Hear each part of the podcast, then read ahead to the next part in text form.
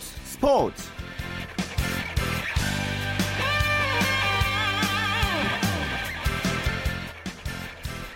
안녕하십니까. 토요일 스포츠의 아나운서 최시중입니다.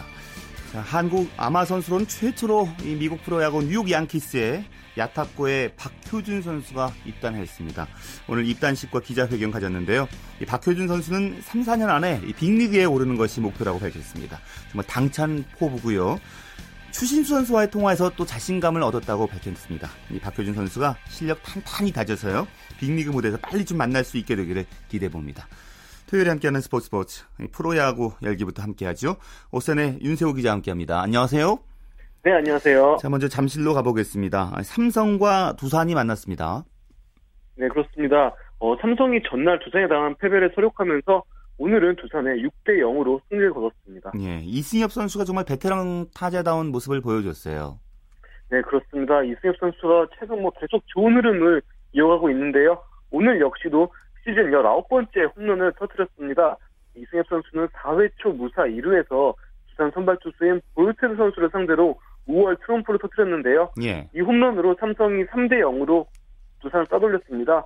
이승엽 선수가 2회에도 내야 안타를 쳤거든요. 예. 그러면서 오늘 이승엽 선수가 멀티히트를 기록했습니다. 예. 오늘 두산이 점수도 내지 못하고 완전히 완패를 당하고 말았잖아요. 그렇습니다. 정말 경기 내내 타선이 침묵을 지키면서 한 점도 뽑지 못했거든요. 예. 예, 두산으로서는 어제 승리하면서 뭔가 좀 이렇게 반전의 계기를 마련한 듯 싶었는데, 네, 여전히 좀 안 좋은 흐름으로 가고 있습니다. 자, 오늘 6-0으로 패배를 했고요. 두산은 최근에 시련의 계절인데요. 이용찬 선수 빈자리도 크고, 또 송일수 감독은 그렇지만 엔트리 변화 없이 가겠다 이런 얘기를 했어요. 네, 그렇습니다. 이용찬 선수가 그 피부과에서 받은 약을 복용하다가 도핑 테스트에 걸렸다고 하는데요. 예. 이용찬 선수 개인과 두산 구단 모두의 부주의로 생긴 결과를 할 수 있을 것 같아요. 어쨌든 이용찬 선수는 이로 인해서 10경기 출장 정지를 받았는데요. 만약에 두산이 이용찬 선수를 엔트리에서 빼면은 이용찬 선수의 징계가 이게 발효가 되지 않거든요. 예. 그 10경기 징계는 이용찬 선수가 엔트리에 들어가 있을 때만 이게 경감이 됩니다. 예. 때문에 두산 손익수 감독은 이용찬 선수를 엔트에 넣어준 채 10경기 출장 징계를 서둘러서 풀 뜻을 전했습니다. 예, 그렇군요. 자, 기아 대 넥센의 경기는 어땠습니까? 네, 전날에 이어서 오늘도 정말 팽팽한 승부가 펼쳐지고 있는데요. 8회 초까지 넥센이 기아에 6-4로 앞서고 있습니다. 예. 자, 오늘 동점 상황에서 이 동점 상황 균형을 이제 넥센으로 돌리게 한 선수가 있었다면서요? 아, 서건창 선수가 오늘 정말 좋은 활약을 해주고 있는데요. 예. 네, 오늘 경기 전까지 서건창 선수의 타율이 3할 7푼 3리고 득점권 타율도 3할 8푼 7입니다. 그야말로 상을 가리지 않고 계속 안타를 치고 있는데요. 예. 오늘도 서건창 선수가 2회 1사 1-2루에서 기아 선발 투수 호튼 선수를 상대로 적시 2루타를 터뜨렸습니다. 안타 외에도 서건창 선수가 볼넷 1개 몸맞는 걸 하나로 꾸준히 출루를 했거든요. 예. 네, 오늘 경기에서 지금 2득점을 하면서 1번 타자 몫을 제대로 해주고 있습니다. 예, 열심히 잘 달리는 모습도 중계화면을 통해서 봤습니다. 또 김하성 선수가 어떤 선수인가요? 오늘 역전 투런 홈런 쳤다고 들었는데요. 네, 정말 넥센 같은 경우에는 작년에 문우람 선수 그리고 이번에 김하성 선수 이렇게 계속 뭔가 새로운 선수들이 나오고 있는데요. 예. 김하성 선수 같은 경우에는 연기혁 감독이 강정호 선수 이후를 생각하는 그런 유격수 선수입니다. 강정호 선수가 올해가 끝나면 해외로 갈 확률이 높기 때문에 염력 감독이 김하성 선수를 1회 넥센 유격수로 이렇게 생각하고 있거든요. 예. 네, 오늘 역시 염기혁 감독의 기대에 보답하듯이 트럼프를 치면서 자신의 가능성을 보여줬는데요. 예. 네, 아마도 염기혁 감독이 내년에 강정호 선수가 이제 팀을 떠나게 된다면은 김하성 선수에게 기회를 전폭적으로 줄 것 같습니다. 예. 기아의 김주찬 선수가 오늘 대단한 기록 세웠다면서요? 네, 그렇습니다. 요즘 활약만 놓고 보면은 최고의 1번 타자라고 해도 과언이 아닌 김주찬 선수인데요. 오늘도 1회 첫 타석부터 중전 안타를 터뜨렸고요. 2회 두 번째 타석에서도 좌전 안타를 날리면서 한국 프로야구 신기록인 10경기 연속 멀티히트를 달성했습니다. 예. 자, 지금 강정호 선수는 강제 휴식 중이잖아요? 네, 그렇습니다. 강정호 선수가 사실 이전부터 옆구리 등에 이렇게 통증을 안고 있었는데요. 어제도 선발라인업에서 빠졌다가 대타로만 출장한 바 있습니다. 결국 염기영 감독은 강정호 선수가 무리한다면 지금 오늘 경기도 나올 수 있지만 지금은 쉬어야 된다면서 선수 보호 차원에서 강정호 선수를 내일 경기, 그러니까 월요일까지 강제 휴식을 주겠다고 했습니다. 예. 기아도 피해 선수 복귀 기다리고 있을 텐데 시간이 좀 걸릴 것 같다면서요? 그렇습니다. 지난 6월 5일 대구 삼성전에서 손등을 다친 브래필 선수인데요. 아직 부상 부위에 통증이 좀 있다고 합니다. 기아 관계자에 따르면 빠르면 다음 주 늦어도 올스타 휴식기 전에는 브래필 선수가 합류할 거라고 합니다. 예. 자, 그리고 LG와 NC의 경기, 오늘 또 아주 의미 있는 그런 경기였던 것이 오늘 NC의 선발이 찰리 선수였는데 찰리 선수가 지난번 LG를 상대로 해서 노히트 노런을 기록했잖아요. 오늘 어떻습니까? 네, 네, 지난 6월 24일 잠실 LG전에서 외국인 선수 최초로 노히트 노런을 달성한 찰리 선수가 다시 LG를 상대로 했는데요. 예. 하지만 오늘은 6과 3분의 2이닝 2실점으로 호투를 했지만 NC 타자들이 무득점으로 침묵하면서 승리 투수가 되지는 못했습니다. 예, 오늘 경기는 어떻게 진행되고 있습니까? 네, 지금 9회 말 아웃카운트 하나밖에 안 남은 상황에서 LG가 2-0으로 승리를 앞두고 있습니다. 예, 오늘 LG 선취점은 오지환 선수 발로 만든 거나 다름없다고요? 네, 그렇습니다. 오지환 선수가 4회 선두타자로 나서가지고 볼넷으로 출루를 했고요. 그 다음 손준인 선수의 3루점 골 때 특유의 빠른 발과 재치를 살려서 3루까지 진루를 했습니다. 그리고 오지환 선수가 다음 타자 박용택 선수의 적시타에 힘입어서 청금에 선취 득점을 올렸습니다. 예. 자, SK 대 롯데의 경기도 살펴보죠. 네, 역시 접전이 펼쳐지고 있는데요. 예. 현재 9회 말이 진행 중인데 SK가 롯데에 7-5로 리드하고 있습니다. 예. 자, 외국인 타자 스카 선수 대신해서 1군에 김상현 선수가 올라왔는데 복귀전에서 홈런을 쳤기 때문에 SK 이만수 감독 좀 흐뭇했겠습니다. 네, 그렇습니다. 김상현 선수가 오늘 1군 복귀전부터 홈런을 날렸는데요. 말씀해주신 것처럼 루크 스카 선수 대신 1군 엔트리에 올라왔는데 1회 2타점 적시타를 날린 데 이어서 4회에는 그러니까 두 번째 타석에서 장원준 선수를 상대로 좌월 투런 홈런을 또 쏘아 올렸습니다. 예, SK는 외국인 투수 새롭게 영입했다고요? 네, 그렇습니다. 조조 레이 선수를 대신할 트레비스 베나트 선수를 영입을 했는데요. 예. 이 선수는 우한 투수고 올 시즌 클리블랜드 산하 트리플 A 팀인 콜럼버스 클리퍼스에서 선발 투수로 굉장히 좋은 모습을 보여줬습니다. 하지만 본인이 이렇게 활약을 하는데도 메이저리그 콜업이 없었고요. 그러면서 한국 무대를 택한 것으로 보입니다. 예, 그렇군요. 최근에 프로야구 현재 2위 싸움하고 4위 싸움, 중위권 싸움이 지금 재밌게 진행되고 있는데요. 내일은 어떻게 프로야구를 좀 보면 재밌을까요? 내일 역시도 넥센, NC 이렇게 2위 싸움이 지금 공동 2위로 굉장히 치열하잖아요. 예. 두 팀의 경기 결과를 주목해봐야 될 것 같고요. 또 역시 주목해봐야 될 게 중하위권입니다. LG 기아의 상승세를 정말 눈여겨보지 않을 수가 없는데요. 예. 기아 같은 경우에 최근 10경기 성적이 8승 2패로 점점 이제 4강권에 가까워지고 있고요. 그렇죠. LG 역시 지금 오늘 승리할 경우 6연승을 달성합니다. 양상문 감독 부임 후에 LG가 점점 안정세를 찾고 있는데요. 네, 특히 마운드와 수비가 몰라보게 지금 좋아지고 있습니다. 예. 만약에 오늘 LG가 승리를 거두면은 우선발 임정호 선수도 올 시즌 첫 승리를 거두게 되는데요. 예. LG가 또 과연 기적을 이룰 수 있을지도 지켜봐야 되겠습니다. 예, 알겠습니다. 말씀 고맙습니다. 네, 감사합니다. 프로야구 소식 오센의 윤세호 기자였고요. 축구 소식은 베스트 11의 손병화 기자 정리해드리겠습니다. 손 기자 안녕하십니까? 네, 안녕하세요. 이제 2014 브라질 월드컵도 종반 향해 달려가고 있습니다. 그리고 오늘 새벽부터 이제 8강전도 시작됐잖아요. 네, 브라질 월드컵이 전체 64경기 가운데 90%인 58경기가 끝났습니다. 이제 막바지를 향해 속도를 높이고 있는데요. 우리 시간으로 오늘 새벽에는 8강전 2경기가 열려 우승으로 가는 길을 더 가깝게 만들었습니다. 먼저 새벽 1시에는 전차 군단 독일과 아트풋볼 프랑스가 격돌했는데요. 경기는 전반 13분 마츠 후멜스 선수가 헤딩으로 결승골을 터뜨린 독일이 1-0으로 프랑스를 꺾고 4강 진출에 성공했습니다. 예. 이어 새벽 5시에 열린 8강 두 번째 경기에서는 개최국 브라질이 남미의 콜롬비아를 물리쳤습니다.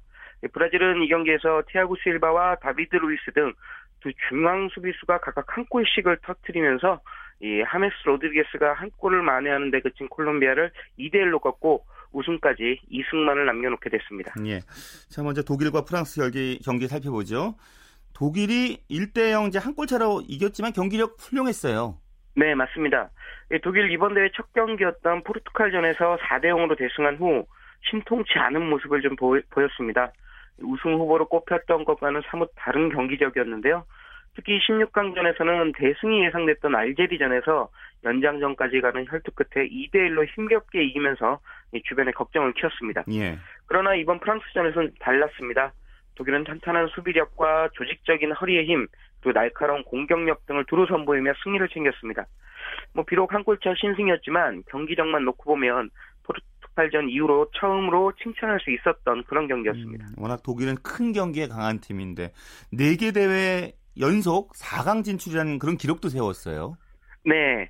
이 오늘 경기에서 독일이 승리하면서 이 4강에 진출해 독일은 월드컵 4회 연속 4강 진출이란 정말 엄청난 기록을 세웠습니다. 독일 2002 한일 월드컵에서 우리나라를 4강에서 꺾고 결승에 올라 준우승을 차지했었고요. 자국에서 열린 2006 독일 월드컵에서도 4강에 올랐습니다. 2010 남아공 월드컵에서도 4강에 올라 3, 4위전에서 3위를 차지했었는데요. 예. 이번 대회까지 4강에 일단 오르면서 2002 한일 월드컵부터 브라질 월드컵까지 4개 대회 연속으로 4강에 오르는 기염을 토했습니다. 이는 월드컵에서 단 한 번도 빠지지 않고 개근한 브라질도 이루지 못한 정말 엄청난 업적인데요. 축구는 22명 뛰다가 결국 독일이 이기는 스포츠라는 이 명언을 남긴 잉글랜드 출신의 공격수 게리 리네커의 말이 다시 한번 떠오르는 경기였습니다. 자, 그리고 브라질은 콜롬비아 맞아서 중앙 수비수들의 좋은 활약으로 이겼습니다. 네, 이 요즘 축구에서 골을 넣는 수비수를 가리켜 스트라이커 이렇게 표현을 하는데요. 예. 수비수지만 스트라이커처럼 골을 넣는 능력이 빼어난 선수를 지칭할 때 쓰는 말입니다. 브라질은 콜롬비아전에서 이 두 명의 스트라이커들의 맹활약에 힘입어 2대1로 승리하는 기쁨을 맛봤습니다. 그 두 명의 스트라이커란 브라질의 티아고 실바와 다비드 루이스인데요. 두 선수는 나란히 한 골씩을 기록하며 네이마르와 헐크 등 공격수들이 부진을 말끔히 메웠습니다. 실바 선수는 전반 7분 세트피스 상황에서 선제골을 넣었고요. 루이스 선수는 후반 24분 이 프리킥 기회를 직접 슈팅으로 연결하면서 멋진 골을 만들어내 결승골을 기록했습니다. 예. 두 선수 골 외에도 탄탄한 수비력을 과시하면서 브라질의 승리를 안겼는데 콜롬비아전에서는 이 두 명의 스트라이커의 활약에 브라질이 웃을 수 있었습니다. 예. 하지만 브라질 이기긴 했지만 상처가 큰 것이 네이마르 선수가 큰 부상을 입었어요. 네, 그렇습니다. 브라질이 4강에 오르긴 했지만 우승 도전에는 빨간불이 켜졌습니다. 네이마르 선수가 허리 쪽에 부상을 입어 남은 경기에 출전할 수 없게 됐습니다. 네이마르 선수는 팀이 2대1로 앞서던 후반 42분 상대 수비수의 무릎에 허리를 가격당하고 쓰러졌습니다. 이 네이마르 선수 다시 일어서지 못하고 들것에 실려 나갔는데요. 병원으로 후송돼 정밀 검사를 받은 결과 척추 골절이라는 진단을 받았습니다. 수술을 해야 할 정도로 심각한 건 아니지만 회복을 위해서는 움직임을 최소화하면서 4주에서 6주 정도 치료해야 할 것을 알려주면서 예. 브라질이 결승전에 진출하더라도 출전할 수 없게 됐습니다.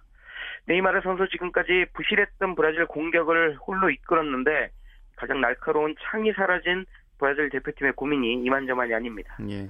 자, 그리고 또 하나의 그 기록이 나왔는데 이 경기에서 콜롬비아의 하메스 로드리게스 선수 5경기 연속 골을 터뜨렸어요? 네, 맞습니다. 이 하메스 로드리게스 선수는 팀이 0대2로 뒤지고 있던 후반 38분 만회 골을 터뜨리면서 이번 대회 출전한 5경기에서 모두 골을 터뜨리는 맹활약을 펼쳤습니다. 이 로드리게스 선수 조별 라운드 3경기에서 각각 한 골씩을 터뜨렸고 예. 우루과이와 격돌한 16강에서는 홀로 2골을 넣으며 콜롬비아를 8강에 올렸습니다. 이어 이번 경기에서도 한 골을 터뜨리면서 이 출전한 모든 경기에서 골을 터뜨린 것은 물론이고 5경기 연속 골을 터뜨리는 정말 진기록도 세웠습니다. 로드리게스 선수 이로써 이번 대회에서 6호 골을 기록하게 됐는데요. 독일의 토마스 밀러 등 4골을 기록하고 있는 2위 그룹에 비해 2골 차로 앞서 나가면서 득점왕 등극 가능성도 높였습니다. 예. 자, 내일 새벽에도 8강전 2경기 이어집니다. 네, 우리 시간으로 내일 새벽 1시와 5시 남은 8강 2경기가 열립니다. 먼저 새벽 1시에는 리오넬 메시 선수가 이끄는 아르헨티나와 32강 조별 라운드에서 우리나라가 속한 H조에서 1위를 기록한 벨기에가 격돌하고요. 예.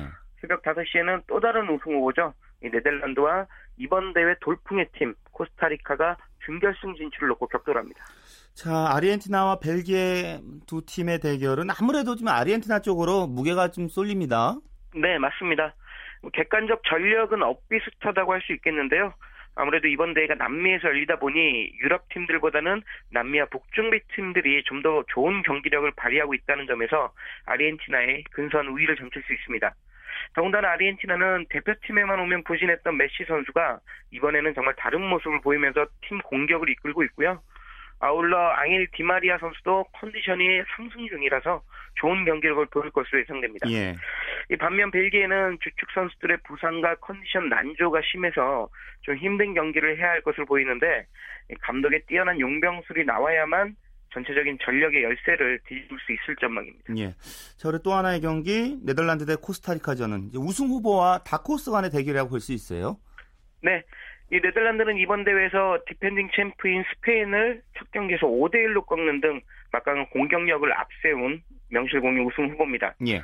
반면 코스타리카는 32강 조별라운드 D조에서 잉글랜드와 이탈리아라는 강호들을 집으로 돌려보낸 정말 다크호스의 팀입니다. 따라서 두 팀 간 격돌은 우승 후보와 대회 최대 돌풍의 팀 간 맞대결이라고 할 수 있겠는데요. 아리언 로번이나 로빈 반페르시 등 스타 군단을 앞세운 네덜란드의 전력과 탄탄한 조직력으로 무장한 코스타리카의 힘이 정면으로 충돌할 것으로 보입니다. 예, 알겠습니다. 말씀 잘 들었습니다.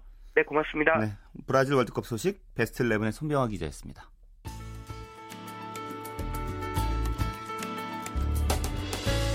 스포츠가 주는 감동과 열정, 그리고 숨어있는 눈물까지 담겠습니다. 스포츠 최시중 아나운서와 함께합니다. 네, 이번엔 해외 스포츠 이슈 정리하죠. 월드스포츠 연합뉴스 영문뉴스부의 유지호 기자 함께하겠습니다. 유 기자, 오랜만입니다. 잘 지내셨어요? 네, 안녕하십니까. 예, 이제 테니스 대회 세 번째 그랜슬램 대회입니다. 윈블던 여자 단식이 잠시 후에 시작하네요.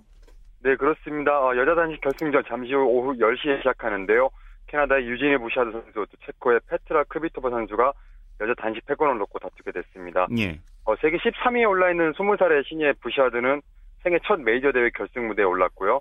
올해 호주 오픈과 프랑스 오픈에서 모두 4강에 진출했지만 결승에는 나가지 못했었죠.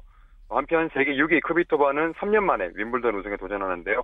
2011년 결승에서는 마리아 샤라포바 선수를 꺾고 첫 그랜드슬램 타이틀을 가정한 바 있습니다. 하지만 이번 대회 전까지는 그 3년간 한 번도 메이저 대회 결승에 오르지 못했었는데요. 예. 부샤드 선수 2012년 윈블던 주니어 여자 단식에서 우승하고 2년 만에 성인 무대 정상을 넘보고 있습니다. 예. 이 두 선수 간 한 차례 맞대결이 있었는데요. 지난해 맞대결에선 크비토바 선수가 승리한 바 있습니다. 예. 부샤드 선수는 이제 빠른 시일 내에 이렇게 성인 무대에서도 좋은 모습 보여주고 있군요. 네네. 자, 그리고 내일은 남자 단식 결승전 페더러와 조코비치가 맞붙게 됐습니다. 네, 세계 2위 노박 조코비치와 세계 4위 로저 페더러가 내일 오후 10시에 열리는 남자 단식 결승에서 만납니다. 예. 조코비치 선수 작년 결승에서는 앤디 머리에 패했죠. 2011년 이후 첫 윈블던 타이틀을 노리고 있고요. 이번 대회 우승하면은 세계 랭킹 1위 라파엘 나달을 밀어내고 1위에 오르게 됩니다. 나달 선수는 이번 대회 조기 탈락을 했습니다. 페더러 윈블던 8번째 우승에 도전하는 선수인데요. 2012년 2대회 우승 이후에 2년 만에 그랜드슬램 대회 결승에 올랐습니다. 예. 올해 33살인 페더러는 2005년 US 오픈 안드레 애거시 이후 메이저 대회 남자 단식 결승에 오른 최고령 선수가 됐는데요. 2005년 당시 애거시 선수의 나이가 35살이었습니다. 상대 전적은 페더러가 18승 16패로 앞서 있는데요. 메이저 대회 결승에서 만난 게 2007년 US 오픈 유일합니다. 당시에는 페더러 선수가 세트스코어 3대0 완승을 거뒀고요. 예. 올해 상대 전적을 보면 페더러가 역시 2승 1패로 앞서 있습니다. 그렇군요. 자, 그리고 베트남 하노이가 2019년 아시안게임 개최를 포기한 후에요. 인도 뉴델리에게 기회가 생겼다, 뭐 이런 소식이 있군요. 네, 아시아올림픽 평의회 OCA는 뉴델리에게 이번 주까지 유치 의향서를 제출하라고 통보했는데요. 원래 마감 시한이 7월 1일이었지만 이번 주말까지 연장을 해줬습니다. 당초 인도올림픽위원회가 이를 15일까지 연기해달라고 요청했지만 OCA는 그럴 기회에는 시간이 턱없이 부족하다며 일단 거부를 했는데요. 어쨌든 뉴델리에게는 기회를 준 셈이죠. OCA는 앞으로 2달 안에 후보도시 실사팀을 꾸려서 9월 19일까지 집행부에 평가 보고서를 제출해야 됩니다. 예. 베트남 하노이는 지난 4월 재정적 어려움을 호소하면서 차기 아시안게임 유치를 포기한 바 있는데요. 인도 내에서도 사실은 애초에는 아시안게임을 열 수 있을지에 대한 의구심이 많았다고 합니다. 2010년 커먼웰스 게임 개최 당시 경기장 건설 지원과 또 각종 비리 등 잡음이 끊이지 않았었는데요. 예. 뉴델리는 1951년 첫 아시안게임을 열었고 82년에도 개최한 바 있습니다. 2014년 대회 유치 경쟁에서는 한국이 인천에 패한 바 있습니다. 예. 자, 우크라이나의 리비프가 2022년 동계올림픽 유치 신청 철회했잖아요. 이제 후보 도시들이 이제 하나하나 떨어져 나가네요. 네, 그렇습니다. 리비프는 지난 수요일 2022년 대회 유치를 포기하고 2026년 올림픽 유치에 집중하겠다고 밝혔는데요. 이 도시 관계자들은 불안한 정치와 안보 상황 등을 이유로 들었습니다. 앞서 지난 12월에는 스웨덴의 스톡홀름이 유치 도전을 포기했었고요. 지난 5월에는 폴란드의 크라쿠프가 동계올림픽 유치 관련 주민투표에서 70%가 넘는 유권자들로부터 반대표를 받아서 도전을 접은 바 있었죠. 예. 2018년 대회 유치 경쟁에서 평창에게 패했던 독일 미넨과 스위스 생모르츠 역시 주민투표로 동계올림픽 유치 반대 의사를 확정했었습니다. 이로써 중국의 베이징, 또 카자흐스탄의 알마티, 노르웨이의 오슬로가 이 경쟁 도시를 압축이 된 상태인데요. IOC는 다음 주 중 최종 후보 도시를 결정해 발표할 예정입니다. 예. 그리고 외신에서 이런 얘기가 나왔어요. 어느 도시도 동계올림픽 원하지 않는다. 그렇기 때문에 비아냥 섞인 좀 보도가 나왔었어요. 네, 그렇습니다. 이 후보 도시 하나하나 계속 이제 떨어져 나가는 상황인데요. 올해 소치 동계올림픽을 보면은 510억 달러라는 엄청난 예산이 소요됐었는데요. 예. 이 때문에 차기 유치 후보 도시들에 대해 부담만 커진 상태입니다. 그나마 지금까지 버티고 있는 오슬로의 경우도 이 정부가 올 가을까지는 지원 여부 결정을 유보하고 있는 상태인데요. 최근 지지도 조사에서도 절반이 넘는 응답자들이 동계올림픽 반대 의사를 표명한 바 있습니다. 이런 가운데 알마티가 2011년 동계아시안게임 개최한 경험을 바탕으로 최초의 올림픽 유치에 나서고 있고요. 예. 한편 베이징이 동계올림픽을 개최하면 사상 최초로 동학의 올림픽을 모두 여는 도시가 됩니다. 다만 2018년 동계올림픽이 한국의 평창에서 열리고 또 2020년 하계대회가 일본 도쿄에서 열리는 만큼 동북아에서 또 한 번 올림픽 열릴 가능성은 그렇게 높지 않아 보입니다. 예. 자, 그리고 미국의 육상 단거리 스타죠. 타이슨 게이 선수가 금지약물 복용 혐의로 1년간 출장 정지 받았었잖아요. 근데 복귀 전 했는데 2위 차지했네요. 네, 게이 선수 스위스 로잔에서 열린 애틀레티시마 대회 남자 100m에서 9초 93의 기록으로 2위에 올랐습니다. 1위는 같은 미국 출신의 저스틴 게이틀린이 차지했는데요. 게이틀린 선수 올 시즌 최고 기록 9초 80의 기록으로 우승을 했습니다. 3위 역시 미국 출신의 마이클 로저스 선수인데 이 선수는 9초 93의 기록으로 3위에 들어왔습니다. 게이는 경기 후 본인의 기록에 만족감을 표했는데요.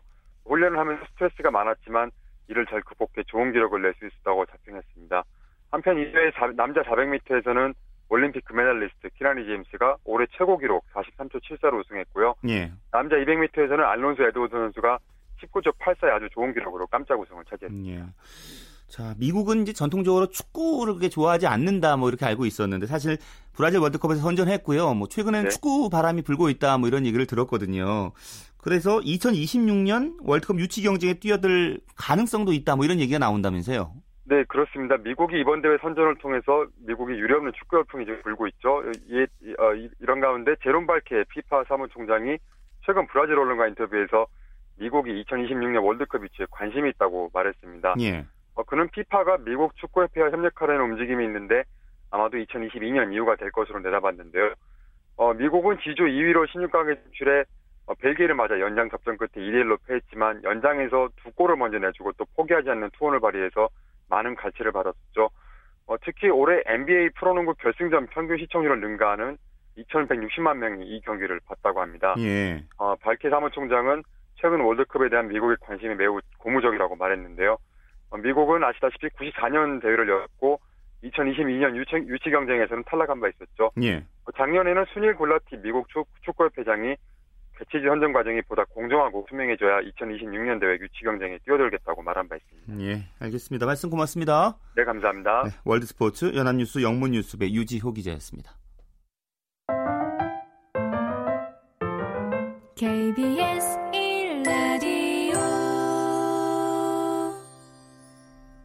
네, 스포츠 매주 토요일에는 정수진의 스포츠 현장 준비하고 있습니다. 자, 오늘은 여자 청소년 배구 선수권 대회 훈련 현장을 정수진 리포터가 다녀왔는데요. 이 무더위를 땀과 훈련으로 이겨내는 선수들을 함께 만나보시죠. 자, 수비야, 수비! 세타 고정이야!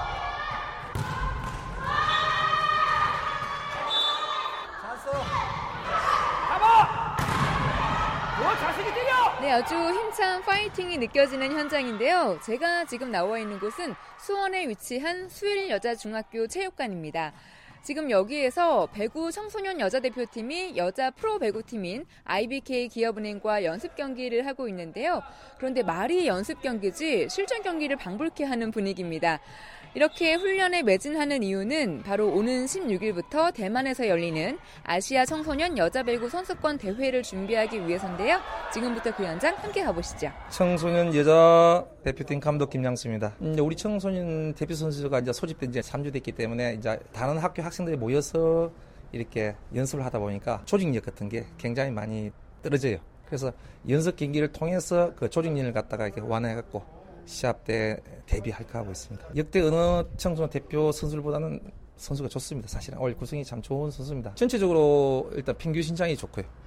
그리고 또 그 이다인이라는 세타가 아주 잘합니다. 역대 세타가 굉장히 부재거든요. 이다인 세타가 좋고 또 이재인이나 하예진 같은 공격수가 굉장히 좋습니다. 그리고 이는 아시아의 청소년들이 모여서 하는 시합인 만큼 좀 화이팅도 있고 또 선수들도 굉장히 그 관련 의욕도 있고 우리도 우승을 목표로 가지만은 그 대만이나 태국, 일본, 중국도 만만치 않은 팀이라고 지금 생각하고 있습니다. 지금 아마 우리 그 배구를 좋아하시는 분들이 많은 분들이 아마 이번에 청소년 대회에 많은 관심을 갖고 있는 걸 알고 있고 또 우리 선수들도 그만큼 또 자신감을 갖고 하기 때문에 나름대로 그냥 저도 자신 있고 좋은 기회를 가져왔으면 좋겠습니다.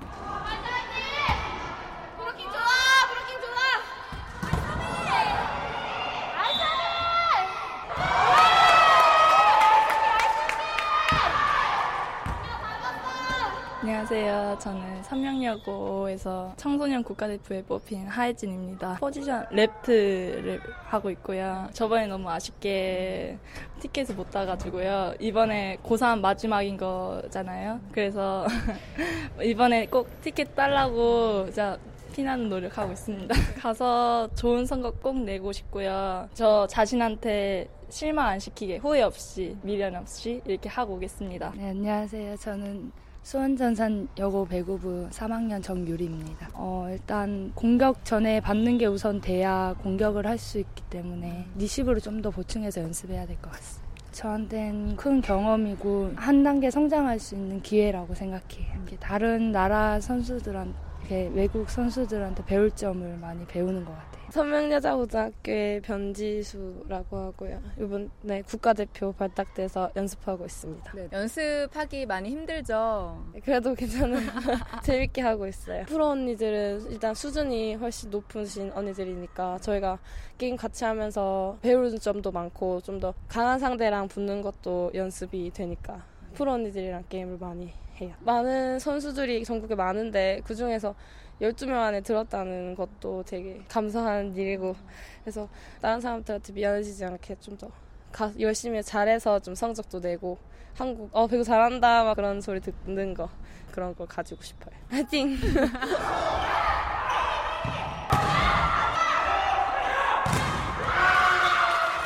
전체적으로 게임은 좋았어. 서브도 좋았고 지수 브라킹도 몇 개 성공했고 그지? 지금 다 수비되고 다 됐잖아. 막판 네가 어떻게 했어? 어슬프게 공을 때려주잖아. 네가 결정을 내줘. 더 아쉬운 건 네가 그 찬스를 잘 받았으면 요번 시합 이겼어. 나머지 공격. 청소년 국가대표의 부모님들도 열심히 응원해주면서 이 시간 함께하고 있습니다. 기회가 많지 않는 거니까 청소년 대표라는 건 어떻게 보면 자기일 때 한 번 있는 거에 또 가는 거니까 자부심도 갖고 있고 가서 다치지 않고 무사히 성적 냈으면 더더욱 좋고 잘하고 왔으면 좋겠습니다. 화이팅! 하여튼 열심히 최선을 다해서 국가를 대표해서 어쨌든 3위 안에는 들어서 내년에 세계대회에 출전할 수 있는 기회가 주어졌으면 좋겠습니다. 대표팀 화이팅! 끝날 때까지 보고 응원해주고 아닌 거는 지적해주고 그렇게 해요. 저는 운동을 했거든요. 배구했어요. 이제 재작년에 또 청대가 있었잖아요. 그때하고 지금하고 비교하면 지금의 원래가 멤버가 좋아요. 그때보다. 근데 5위인가 했다 하더라고 재작년에. 그것도 이번에는 어떻게 세계 승전권대회 그거 티켓을 좀 따왔으면 좋겠어요. 좀 가망이 있어요. 아시아 청소년 배구팀 화이팅!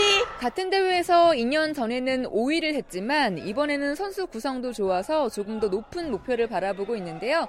특히 이 대회에서 3위 안에 들어야지만 내년에 있을 세계선수권 대회에 참가할 자격이 주어집니다. 이 청소년 국가대표 선수들이 멋진 경기를 해서 좋은 성적 거뒀으면 좋겠네요. 지금까지 청소년 여자배구 대표팀의 연습 현장 전해드렸고요. 저는 정수진이었습니다. 전문가의 분석, 맛깔나는 해설, 땀박도 열정으로 KBS1에 출석.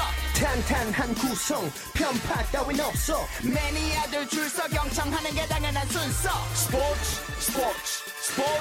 Check it out. 넘버 스포츠 라디오 KBS1.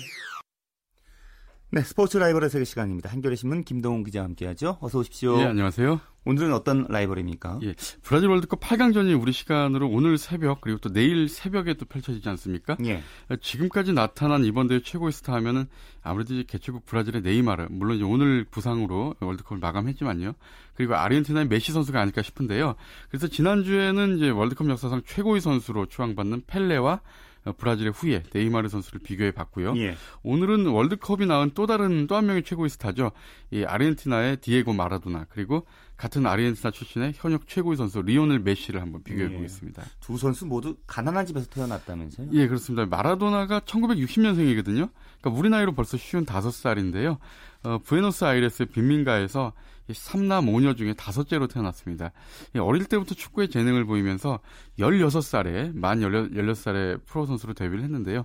이 빈민가 출신답게 마라도나가 축구를 시작한 팀이 바로 부에노스아이레스의 부두 노동자들이 만든 클럽 보카 주니어스였습니다. 예. 메시는 1987년생이죠. 27살인데요. 아르헨티나 산타페주 로사리오에서 공장 노동자인 아버지 그리고 청소부로 일하던 어머니 사이에서 2남 1녀 중에 둘째로 태어났습니다. 예. 5살 때 아버지가 코치로 있었던 지역 클럽에서 축구를 시작했고요. 8살 때 고향 로사리오를 연고로 한 클럽팀 뉴엘스 올드보이스에서 본격적으로 공을 차기 시작했습니다. 근데 메시 선수 어렸을 때 몸이 많이 아팠나 봐요. 그렇죠. 11살 때 성장 호르몬 장애 선고를 받았는데요. 이 아르헨티나의 리버플레이트가 메시의 능력에 관심을 보였지만 그때 치료 비용이 한 달에 $900나 들어갔다 그래요. 거의 100만 원이 넘는 돈이죠. 예. 이 치료 비용을 감당할 수 없어서 스카웃을 포기했고요. 그런데 FC 바르셀로나 유소년 팀이 메시에게 관심을 가졌고요. 구단 차원에서 메시의 치료비 전액을 지원하겠다 이렇게 약속을 하면서 메시는 가족들과 함께 모두 스페인으로 이주를 하게 됩니다. 그렇군요. 자, 마라도나 이 메시 두 선수 공통점이 참 많아요. 예, 그렇습니다. 뭐 똑같은 아르헨티나 출신이죠. 그렇죠. 그리고 키가 170이 안 됩니다. 굉장히 작은 키죠.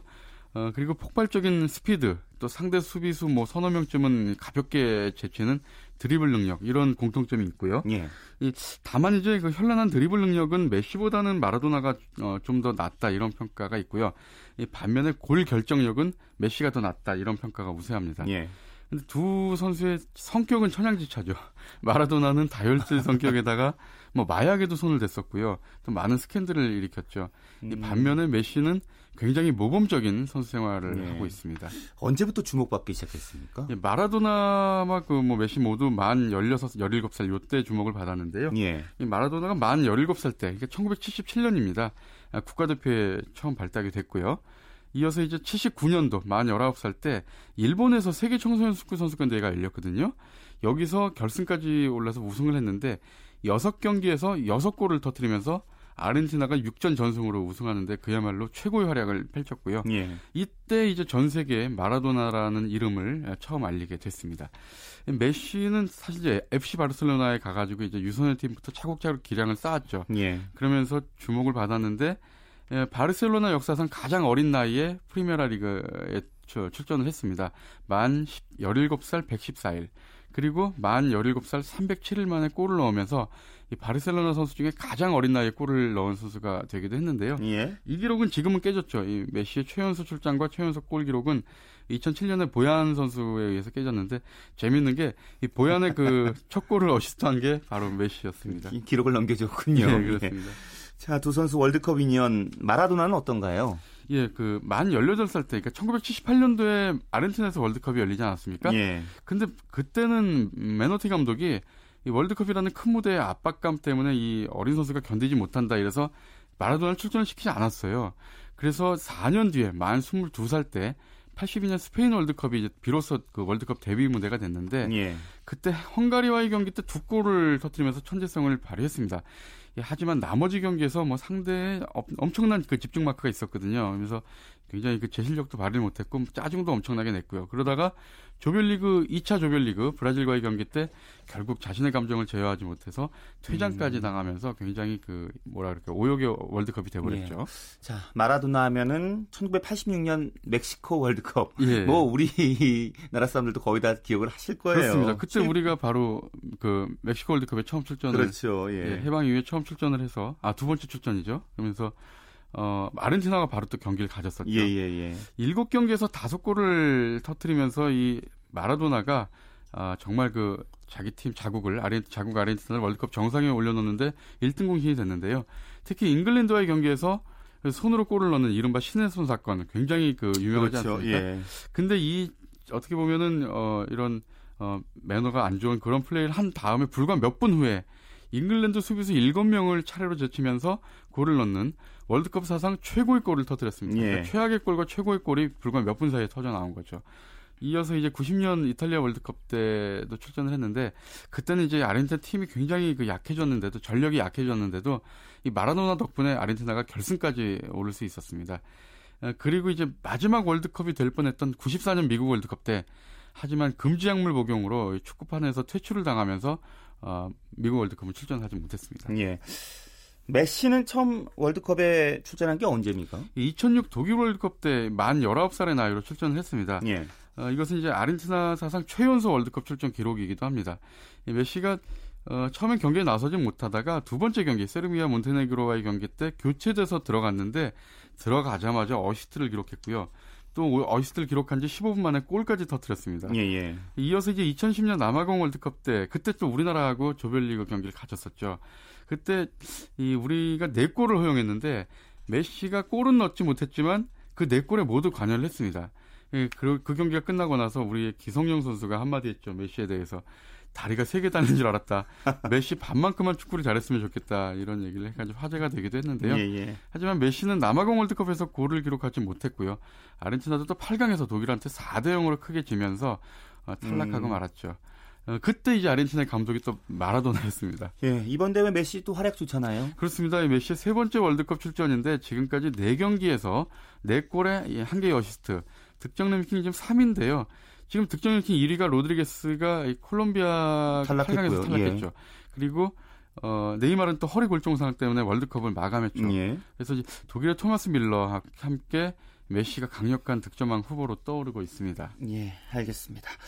오늘 말씀 고맙습니다. 네, 감사합니다. 네, 스포츠 라이벌의 세계 한겨레신문 김동훈 기자와 함께했습니다. 자, 프로야구가 주말 경기가 이제 6시로 이제 바뀌었는데요. 경기가 다 끝났습니다.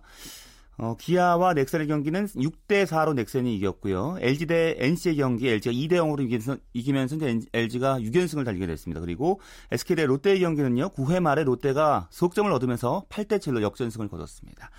자, 스포츠 오늘 준비한 소식 여기까지입니다. 내일도 생생한 스포츠 소식으로 찾아뵙겠습니다. 지금까지 함께해 주신 여러분 고맙습니다. 스포츠 아나운서 최시중이었습니다.